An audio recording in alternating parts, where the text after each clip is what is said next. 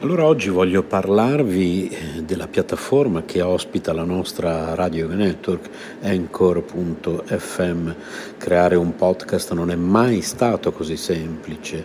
È l'unica app che ti consente di registrare podcast di alta qualità e distribuirli ovunque, compresi Google Podcast ed Apple Podcast, tutto da un'unica piattaforma. Non servono attrezzature costose o esperienza nel fare podcast ed è gratuito al 100%. Allora, registri audio in alta qualità sia con il microfono interno del tuo dispositivo o collegando il microfono esterno che preferisci.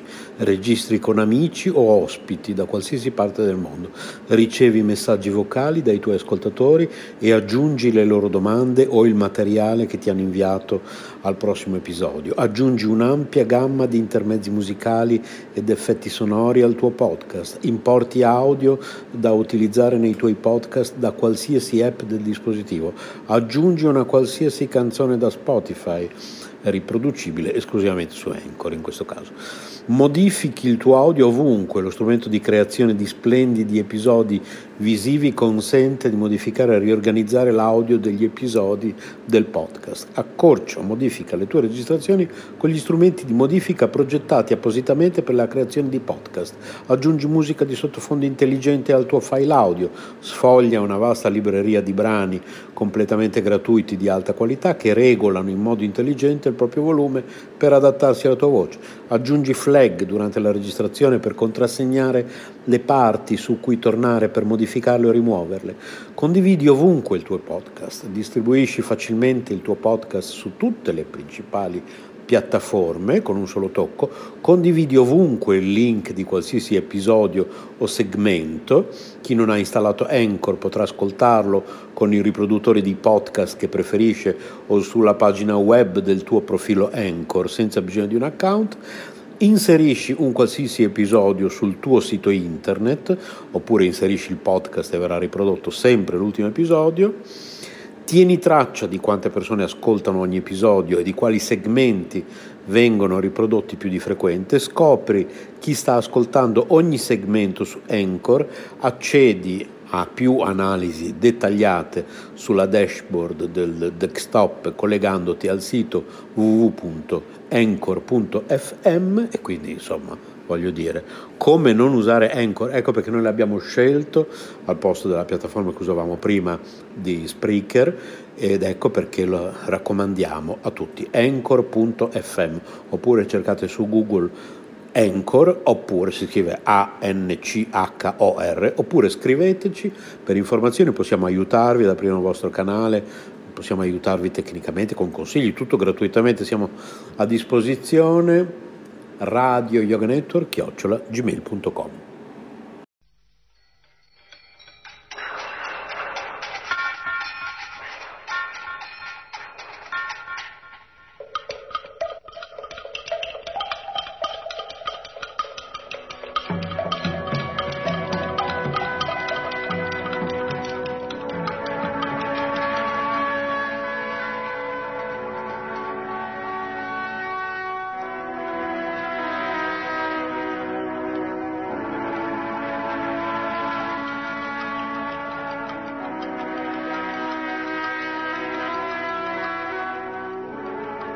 La perfezione dello yoga.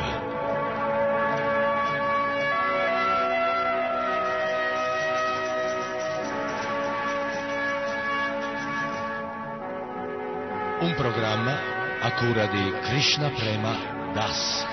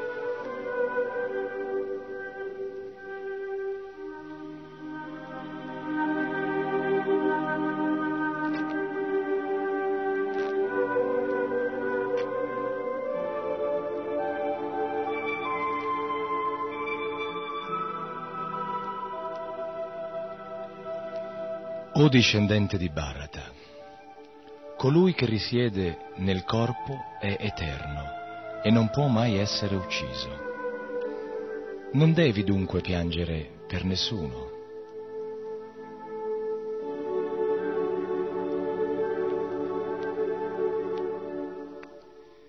Il primo passo nella realizzazione spirituale nel comprendere che la propria identità è distinta da quella del corpo. Io non sono un corpo materiale, ma un'anima spirituale. Questa è una presa di coscienza essenziale per chiunque voglia trascendere la morte ed entrare nel mondo spirituale.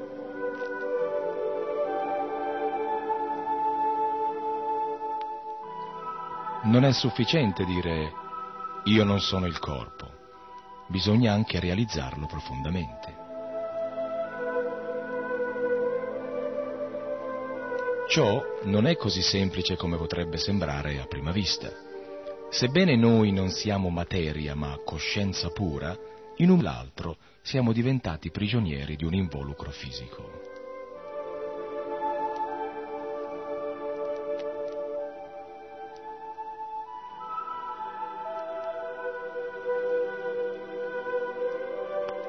Se desideriamo veramente la felicità e l'indipendenza che trascendono la morte, dobbiamo ritrovare la nostra vera identità di coscienza pura e stabilirci in essa.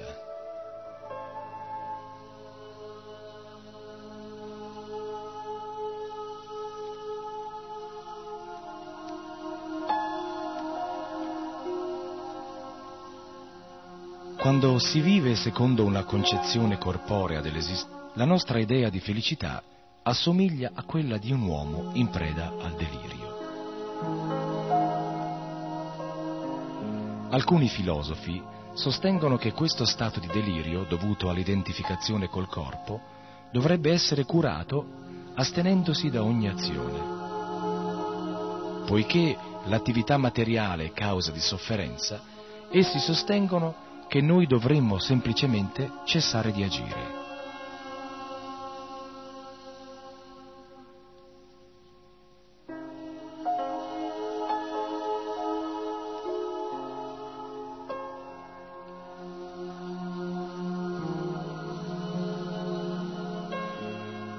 La perfezione culmina in una specie di nirvana buddista, in cui non si compie alcuna attività.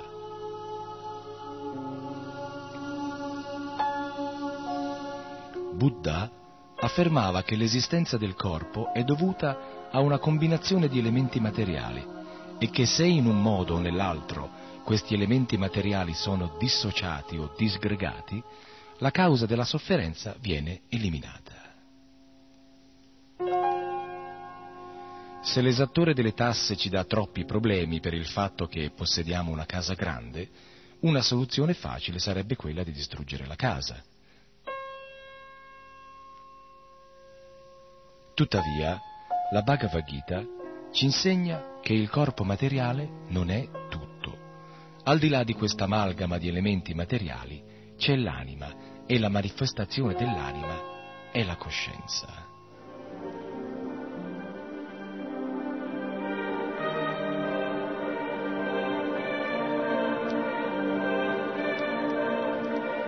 Non si può negare la presenza della coscienza. Un corpo senza coscienza è un corpo morto. Non appena la coscienza lascia il corpo, la bocca non parla più, l'occhio non vede più e l'orecchio non sente più. Anche un bambino può capirlo. È un fatto innegabile che la coscienza è assolutamente necessaria all'attività del corpo.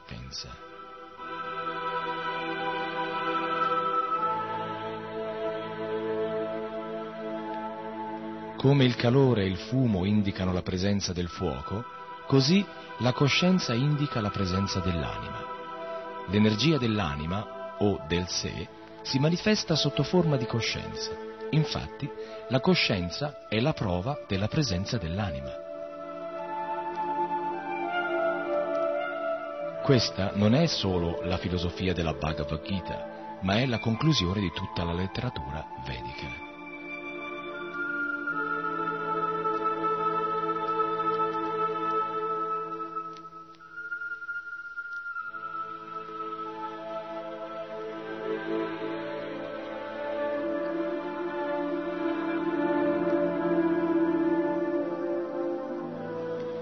Gli impersonalisti, seguaci di Sankaracharya, come anche i Vaishnava che appartengono alla successione dei maestri spirituali che risale a Sri Krishna, riconoscono l'esistenza dell'anima al contrario dei filosofi buddisti.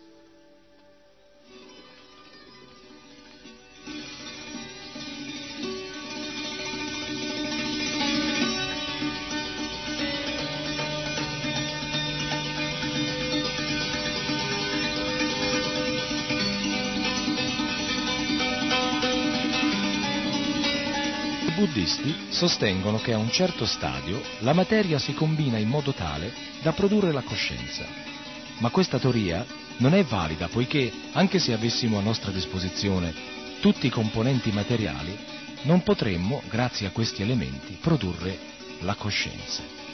Tutti gli elementi materiali possono essere presenti in un uomo morto, ma non è per questo che potremo ridare la coscienza al corpo. Il nostro corpo non è una semplice macchina.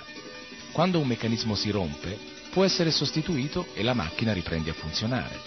Ma quando il corpo cede e la coscienza lo abbandona, non abbiamo la possibilità di rimetterlo in funzione o di ravvivare la coscienza. L'anima è differente dal corpo, dà vita al corpo, ma non è possibile animare il corpo in assenza dell'anima.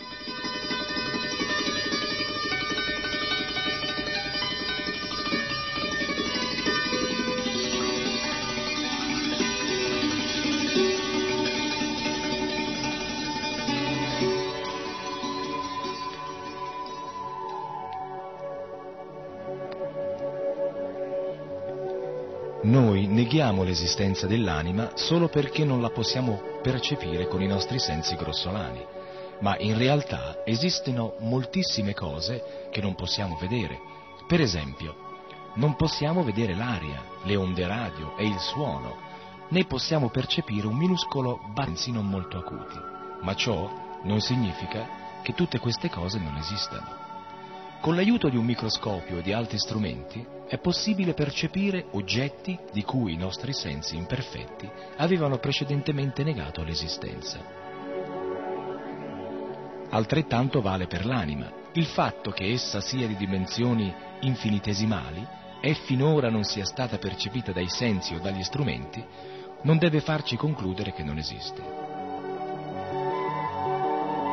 Si deve sapere però che l'anima può essere percepita attraverso le sue manifestazioni e i suoi effetti.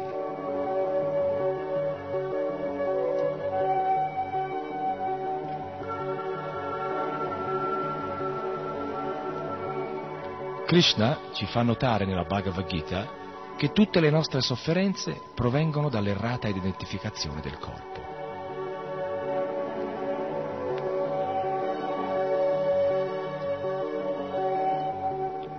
Matrasparjastu kunteya sitoshna sukha dukha da agamapaino nityas tams titikshasva Bharata. Questo verso sanscrito della Bhagavad Gita significa: effimeri, gioie e dolori vanno e vengono come l'estate e l'inverno, o figlio di Kunti, Bharata, e bisogna imparare a tollerarli senza esserne disturbati.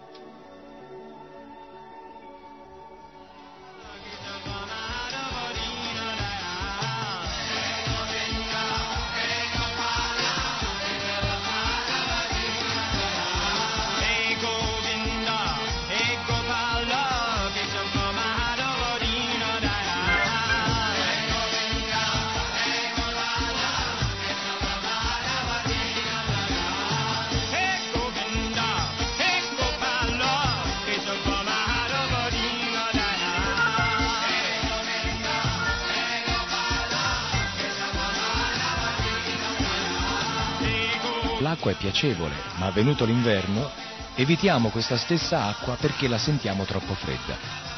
In entrambi i casi l'acqua è la stessa, ma noi la percepiamo piacevole o spiacevole a causa del contatto col corpo.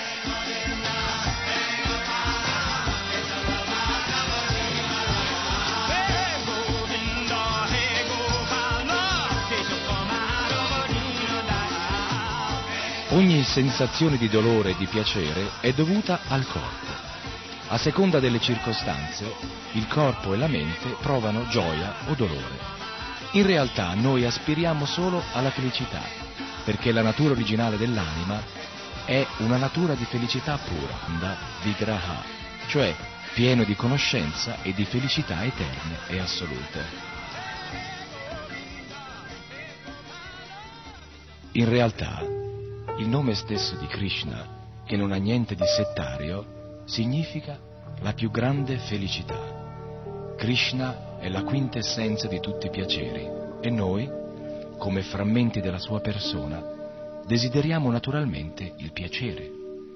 Una goccia d'acqua dell'oceano possiede tutte le qualità dell'oceano. Così noi, sebbene minuscole particelle del tutto supremo, possediamo le stesse proprietà dinamiche del Supremo.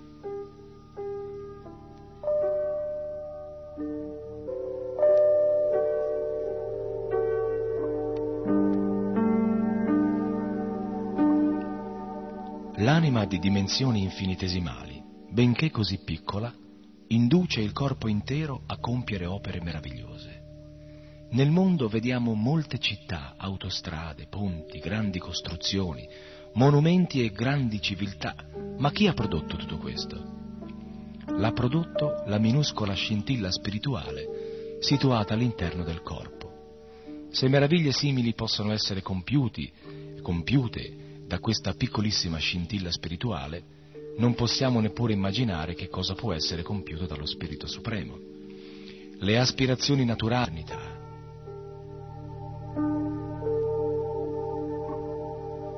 ma queste aspirazioni sono frustrate a causa del corpo materiale. La Bhagavad Gita ci informa tuttavia sul modo di soddisfare i desideri dell'anima.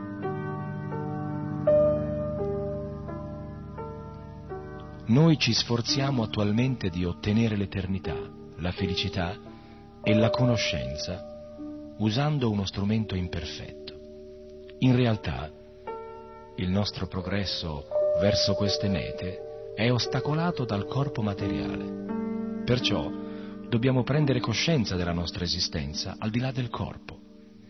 Il fatto di sapere teoricamente se sappiamo guidare bene un'automobile, questa ci sarà molto utile, ma se non sappiamo guidarla saremo in pericolo prendendo il volante.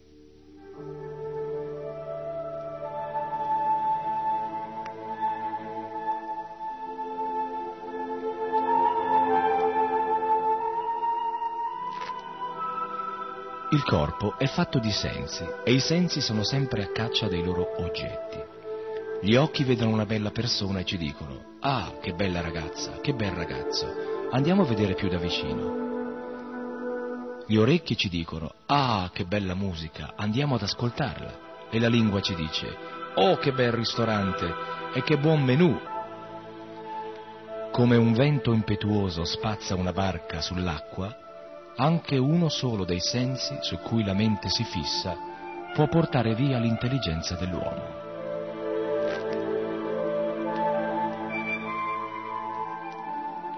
È essenziale imparare a controllare i sensi. Si designa col nome di Goswami colui che ha imparato ad essere maestro dei sensi. Go significa sensi e Swami significa colui che controlla. Perciò, colui che è in grado di controllare i sensi merita il titolo di Goswami.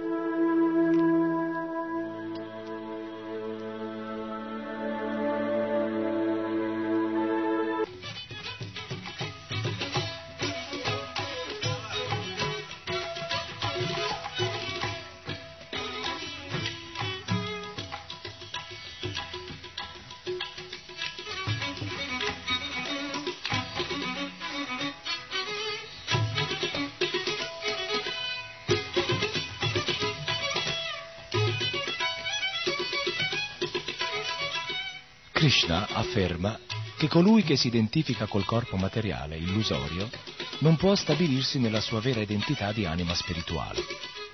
I piaceri del corpo sono fragili e inebrianti e proprio per il fatto che hanno una natura temporanea non possono trovare in essi il vero piacere.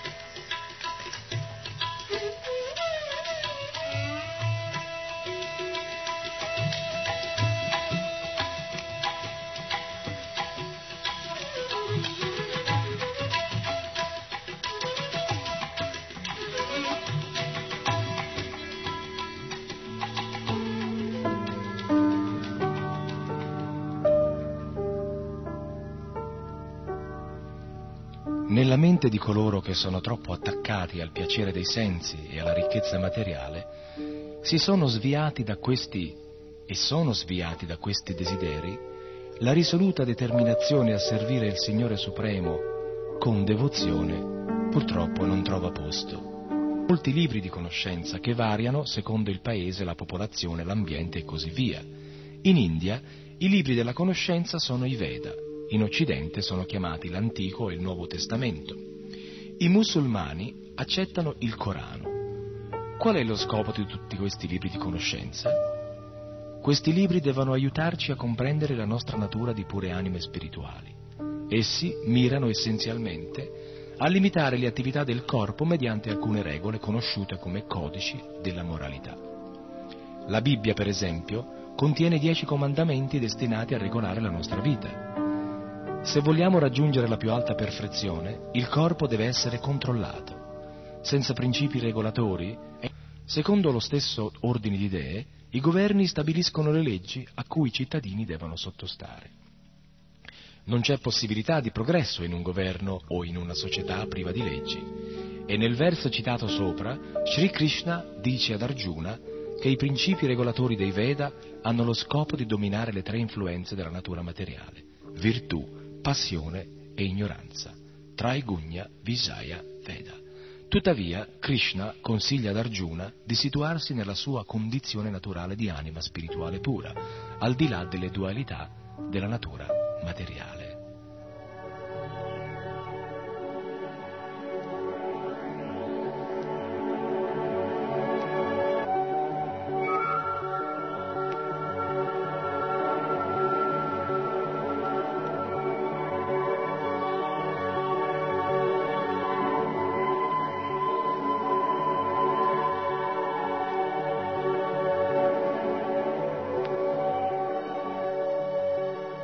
Come abbiamo già indicato, queste dualità, come il caldo e il freddo, il piacere e il dolore, sorgono dal contatto dei sensi con i loro oggetti. In altre parole, nascono dall'identificazione con il corpo. Krishna dice che coloro che si votano al piacere e al potere si lasciano trasportare dalle parole dei Veda che promettono piaceri celestiali in cambio di sacrifici e di una vita regolata. La felicità ci spetta di...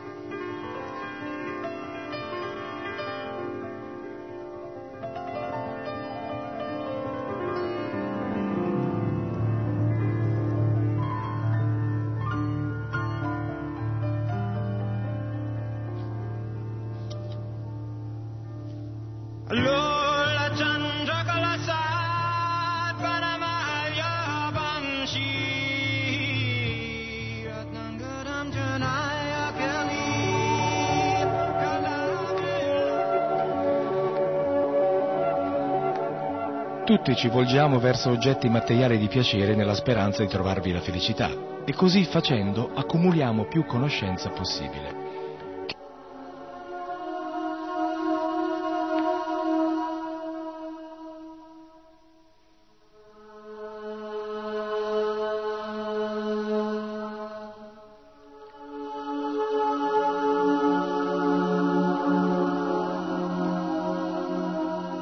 Qualsiasi conoscenza acquisita nella vita precedente è stata dimenticata. In realtà siamo alla ricerca della conoscenza eterna, ma questa conoscenza non può essere acquisita col corpo materiale. Tutti cerchiamo di godere attraverso questo corpo, ma i piaceri del corpo non fanno la nostra vera felicità. Tutto ciò è artificiale. Dobbiamo capire che se continuiamo a rincorrere...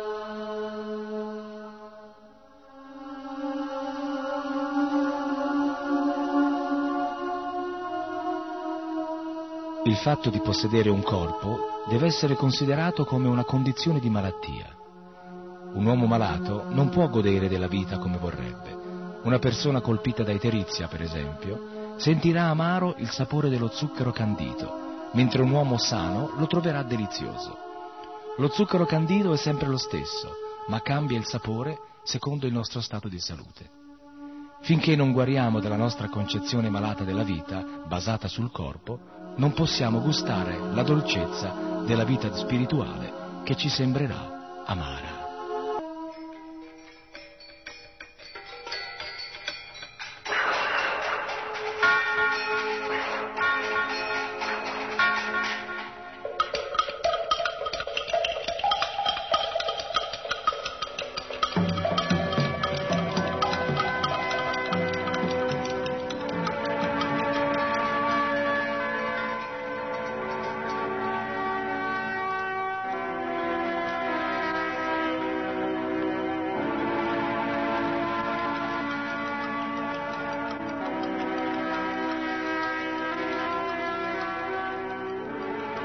la perfezione dello yoga.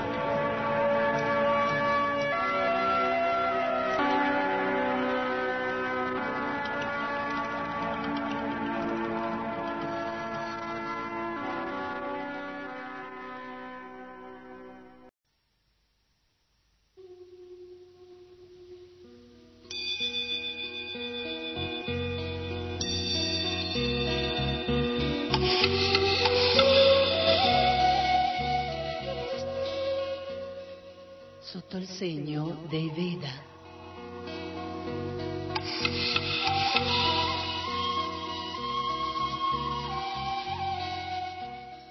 Un programma a cura di Chitrangi Devi Dasi.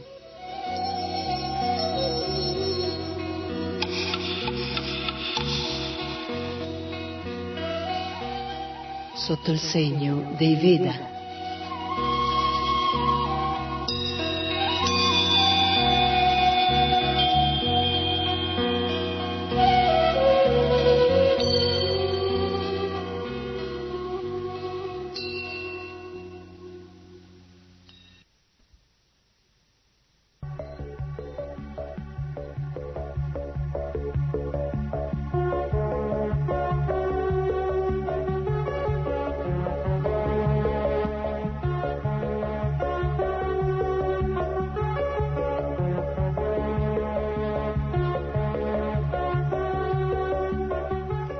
Krishna, sono Chitrangi Dasi, vi saluto dagli studi di RKC e siamo un'altra puntata di Sotto il segno dei Veda. Come sapete, questa trasmissione tratta argomenti di cultura vedica, in particolar modo applicati al momento odierno e in Occidente. Abbiamo cominciato parlando di Ayurveda, la scienza della vita, la scienza medica dei Veda.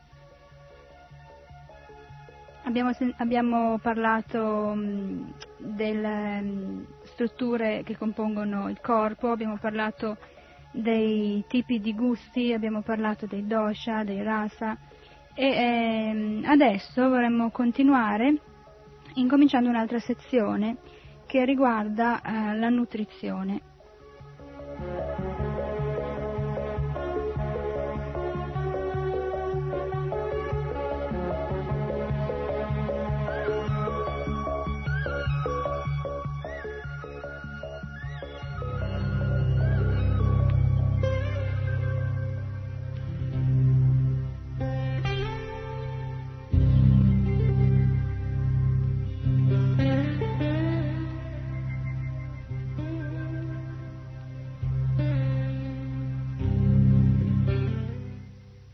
Nell'ambito della nutrizione vedremo quindi come si applicano questi principi che abbiamo spiegato che riguardano i dosha e riguardano i rasa.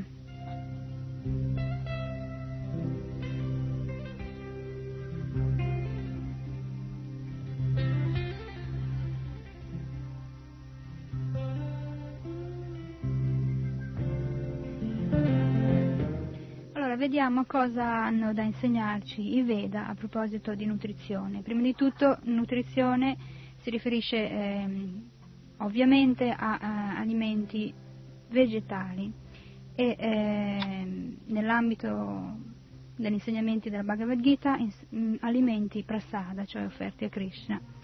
Dunque, cominciando dall'inizio, c'è da dire che in effetti siamo abituati a sentir parlare di calorie, vitamine, minerali, carboidrati e proteine.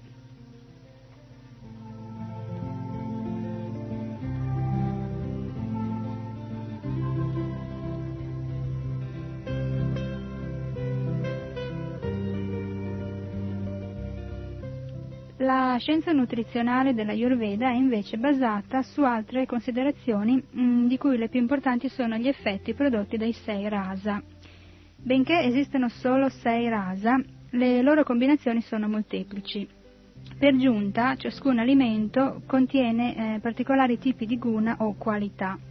Un alimento può essere guru, pesante, mentre un altro può essere lagu, leggero.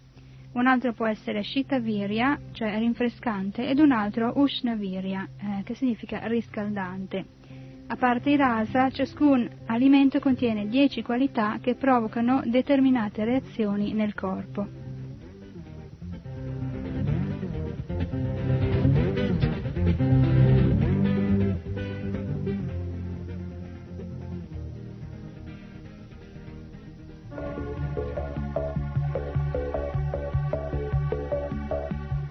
Quindi la comprensione di queste reazioni ci permetterà di conoscere esattamente quale alimento usare in stato di buona salute o di malattia.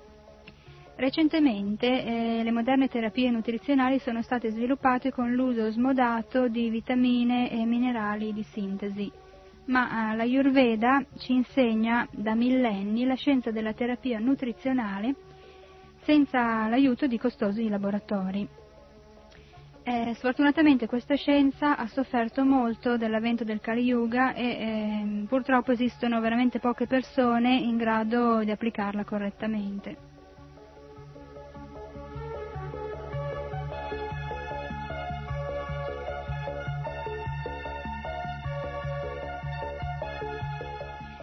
Allora, questa sezione è divisa in 3 parti. La prima spiega il metodo di assunzione del cibo.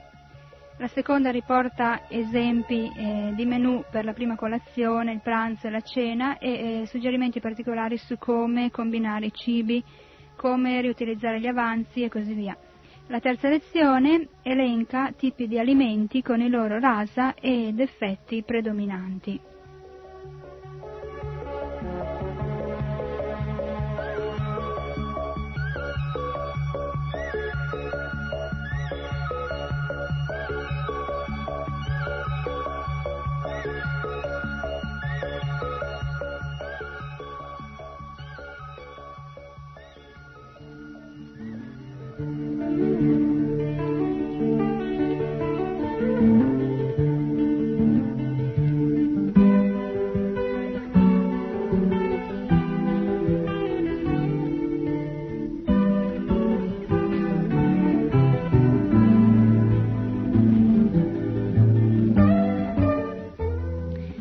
Cominciamo a vedere la prima lezione che tratta del metodo scientifico di assunzione del cibo. L'equilibrio dei dosha e lo stato di buona salute che ne consegue dipende dalla moderazione nel mangiare e nel dormire. Quando l'alimentazione e il sonno sono eccessivi, insufficienti o eseguiti nei tempi e nei modi inappropriati, ci sono molte probabilità che tutti i dosha siano squilibrati.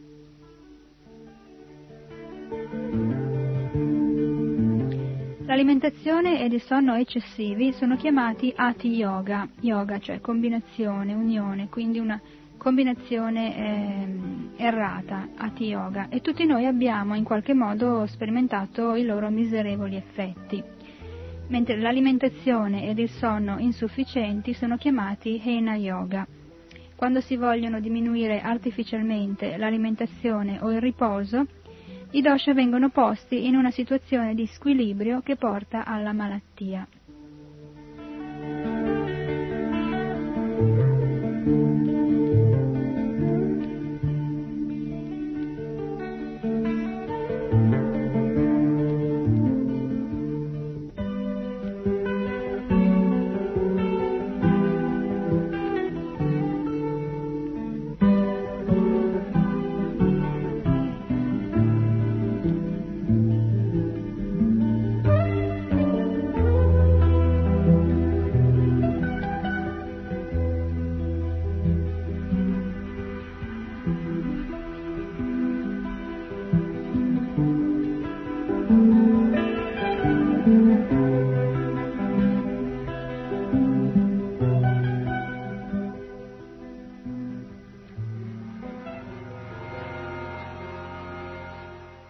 L'azione impropria nei riguardi delle richieste del corpo è detta Mithya Yoga.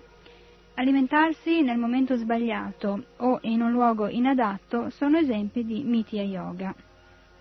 La Ayurveda raccomanda il Sama Yoga, cioè l'andare incontro alle esigenze del corpo in modo regolato ed appropriato. Questo capitolo, infatti, questa sezione, descriverà alcune linee guida e regole per adempiere al Sama Yoga nell'alimentazione.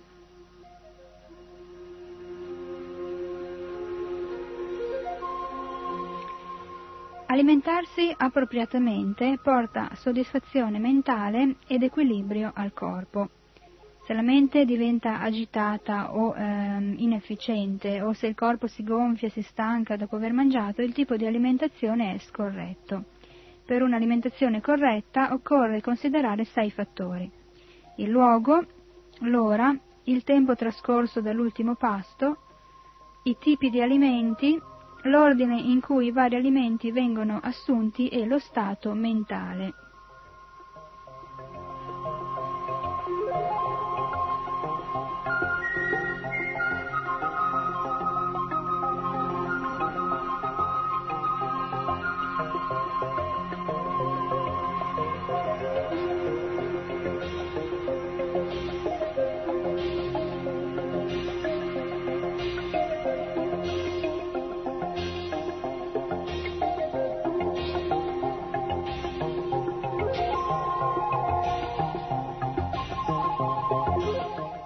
Quindi il luogo e l'atmosfera in cui vengono presi i pasti dovrebbero essere quieti e rilassanti, non si dovrebbe discutere o parlare di argomenti mondani. Inoltre bisognerebbe considerare il cibo prasada, cioè misericordia di Dio, di Krishna. E quindi ricordando o ascoltando le glorie del Signore Supremo mentre si mangia, Vaishvanara, che è la rappresentazione plenaria del Signore sotto forma di fuoco della digestione nello stomaco, digerirà il cibo. Quindi è molto importante l'attitudine mentale, l'atmosfera che si crea e il tipo di coscienza che uno ha mentre assume il suo pasto.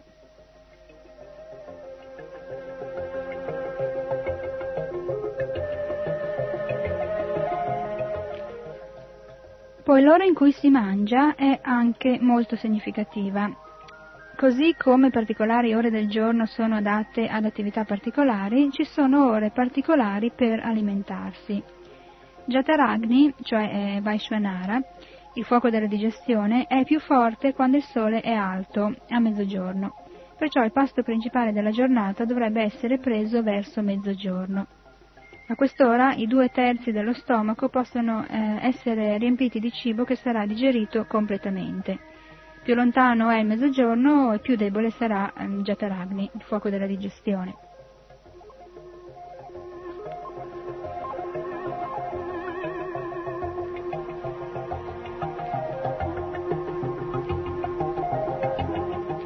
Occorrerà poi assumere minor quantità di cibo la mattina e la sera. A colazione e a cena si dovrebbero mangiare cibi leggeri, più che altro frutta, latte, riso soffiato e cose del genere. E comunque parleremo in seguito di questi cibi leggeri. Si possono anche mangiare cibi pesanti, riempiendo però soltanto 1/3 dello stomaco. Ad esempio, se si desidera prendere un pasto opulento alla sera, occorre prima stabilire quanto mangiare e prenderne poi solo 1/3, quindi solo 1/3 di quello che si vorrebbe prendere, altrimenti si produrrà un immediato squilibrio dei dosha. D'altra parte, sottoalimentarsi può produrre un graduale disturbo al vata, ma sovralimentarsi produce immediate reazioni in tutti i dosha.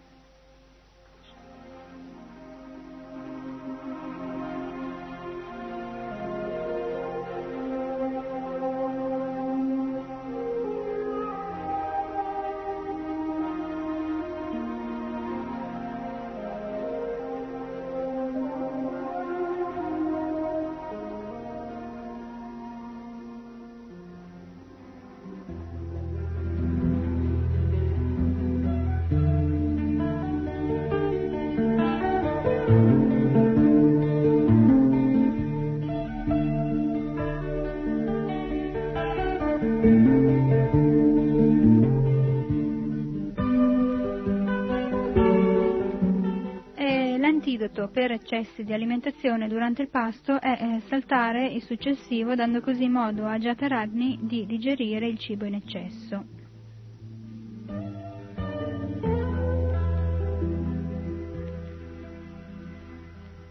Se si mangia prima di aver digerito pienamente il pasto precedente, gli alimenti non verranno digeriti e trasformati in rasa. rimarranno invece nello stomaco e nel duodeno sotto forma di am, cibo indigerito. Allora vediamo che cos'è questo am, non ne abbiamo parlato. Questo am non è né rasa, linfa, né mala, escrementi. È una sostanza fermentata che diventerà sempre più tossica fino a che non verrà rimossa.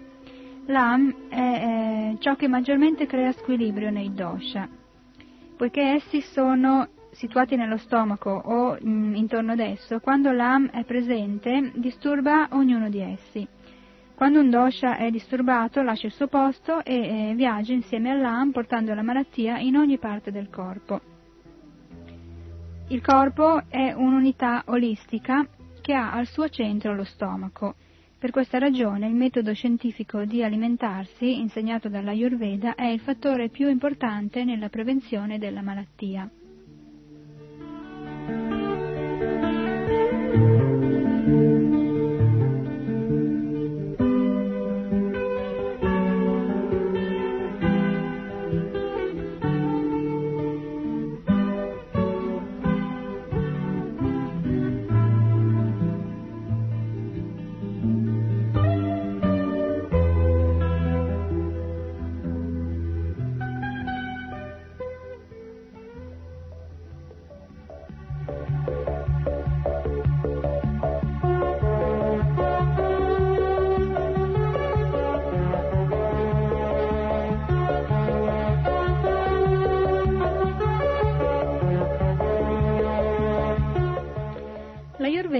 Raccomanda di non mangiare nulla prima di 6 ore dall'ultimo pasto. Sottraendo 6 ore di sonno alla giornata di 24 ore ne rimangono 18. In altre parole, la Ayurveda insegna che non si può mangiare più di 3 volte al giorno. Dopo 6 ore si può nuovamente mangiare se ci si sente leggeri, cioè se non si è esagerato nell'ultimo pasto. A tutto ciò fa eccezione il caso in cui si debba praticare una speciale dieta leggera. Se si segue una dieta leggera si può mangiare dopo 3 o 4 ore. Il metodo dell'assunzione del cibo è basato sul sistema dei 6 rasa, abbiamo spiegato. Gli alimenti madura rasa, dolce, dovrebbero essere mangiati per primi e dovrebbero riempire un terzo dello stomaco. Questi alimenti includono cereali come ciapati e pane, la maggior parte dei legumi e dei dolci. Questi alimenti generalmente sono solidi o semisolidi.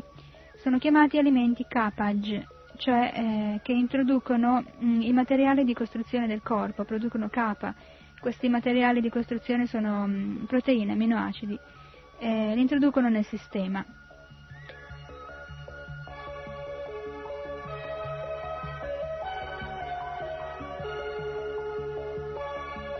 Allora, questi alimenti madura rasa dovrebbero essere presi per primi ed in eccesso, cioè in maggior quantità rispetto agli altri rasa, eccetto nei disturbi kapaj,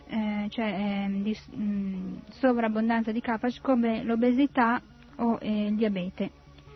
Dopo aver ingerito gli alimenti madura rasa dovrebbero essere presi gli alimenti comprendenti i rasa amla e lavan, cioè di reazione aspra e salata. Questi alimenti comprendono succhi, verdure cotte, dal liquidi, cioè zuppe di legumi, e yogurt fresco. Sono tutti di tipo liquido, aumentano l'azione di pitta, del dosha pitta e il fuoco della digestione. Dovrebbero riempire un terzo dello stomaco, poiché sono liquidi e meno concentrati degli alimenti madura rasa. Le loro quantità dovrebbero essere raddoppiate per riempire così un terzo dello stomaco.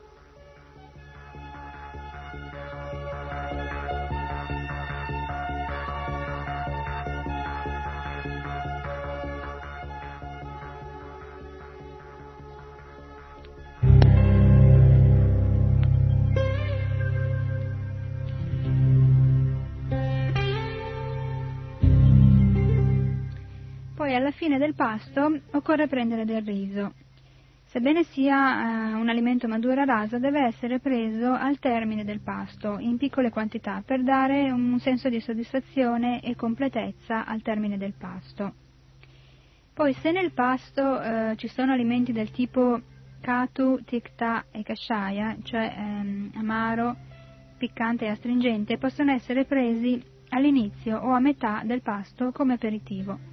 I pasti quindi devono iniziare e terminare con alimenti in madura rasa.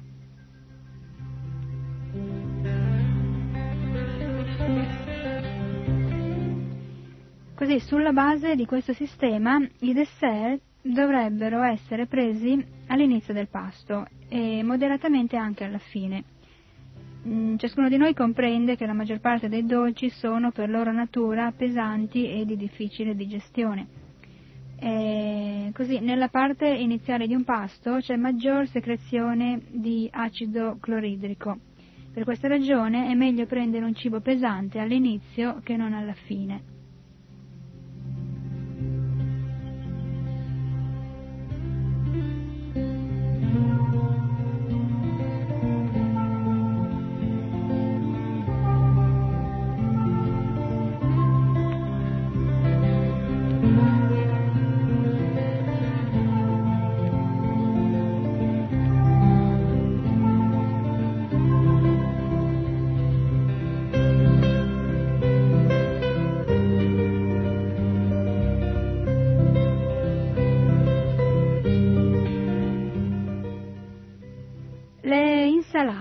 Le insalate, quando sono presenti, dovrebbero essere mangiate con cibi del tipo amla lavan, cioè ricordiamo aspro salato. Devono essere quindi condite con yogurt o succo di limone e sale per renderle più digeribili e neutralizzare così la loro tendenza a far aumentare vata, il dosha vata, che produce rilassamento addominale, gas e costipazione.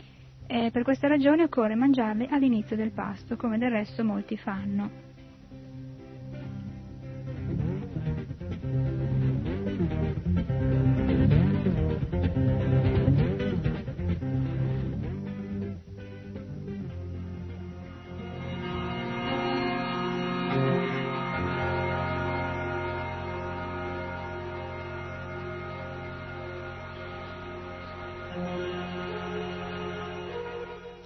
Alla fine del pasto, quando i 2/3 dello stomaco sono riempiti, praticamente occorre smettere di mangiare.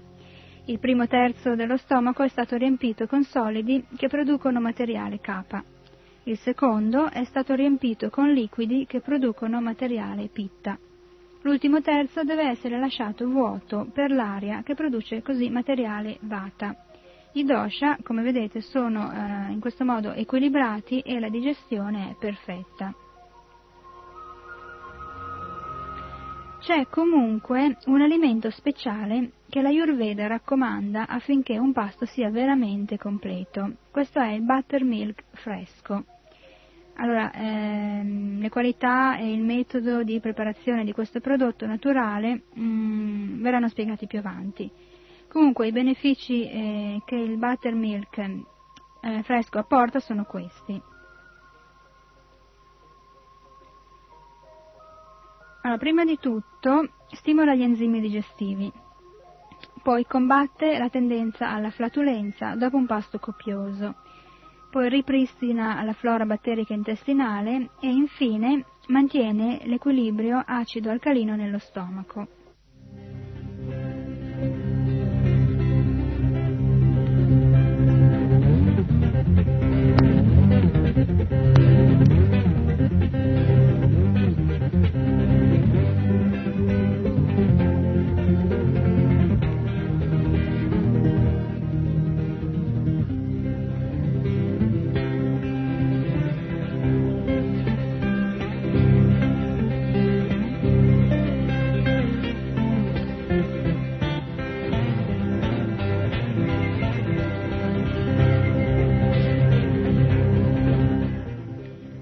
In questa puntata, che sta volgendo il termine, abbiamo visto il metodo scientifico dell'assunzione del cibo, abbiamo visto che per un'alimentazione corretta occorre considerare questi 6 fattori: il luogo, l'ora, il tempo trascorso dall'ultimo pasto, i tipi di alimenti, l'ordine in cui i vari alimenti vengono assunti e lo stato mentale. Nella prossima puntata concluderemo spiegando cosa si fa dopo un pasto. Spiega che non bisogna mettersi subito in un'attività frenetica, spiega come bisognerebbe bere l'acqua e quando e in quali circostanze. E poi continueremo anche sempre nella prossima puntata con esempi di diete e suggerimenti. Quindi per questa puntata vi saluto, sono Chitrangi Dasi, sotto il segno dei Veda. Hare Krishna a tutti, Haribol.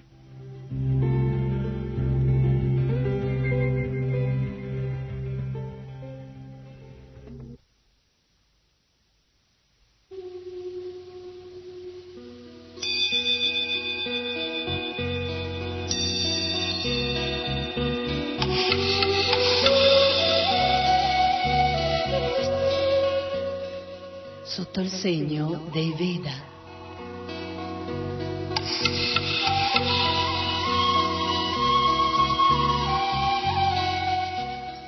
Un programma a cura di Chitrangi Devi Dasi.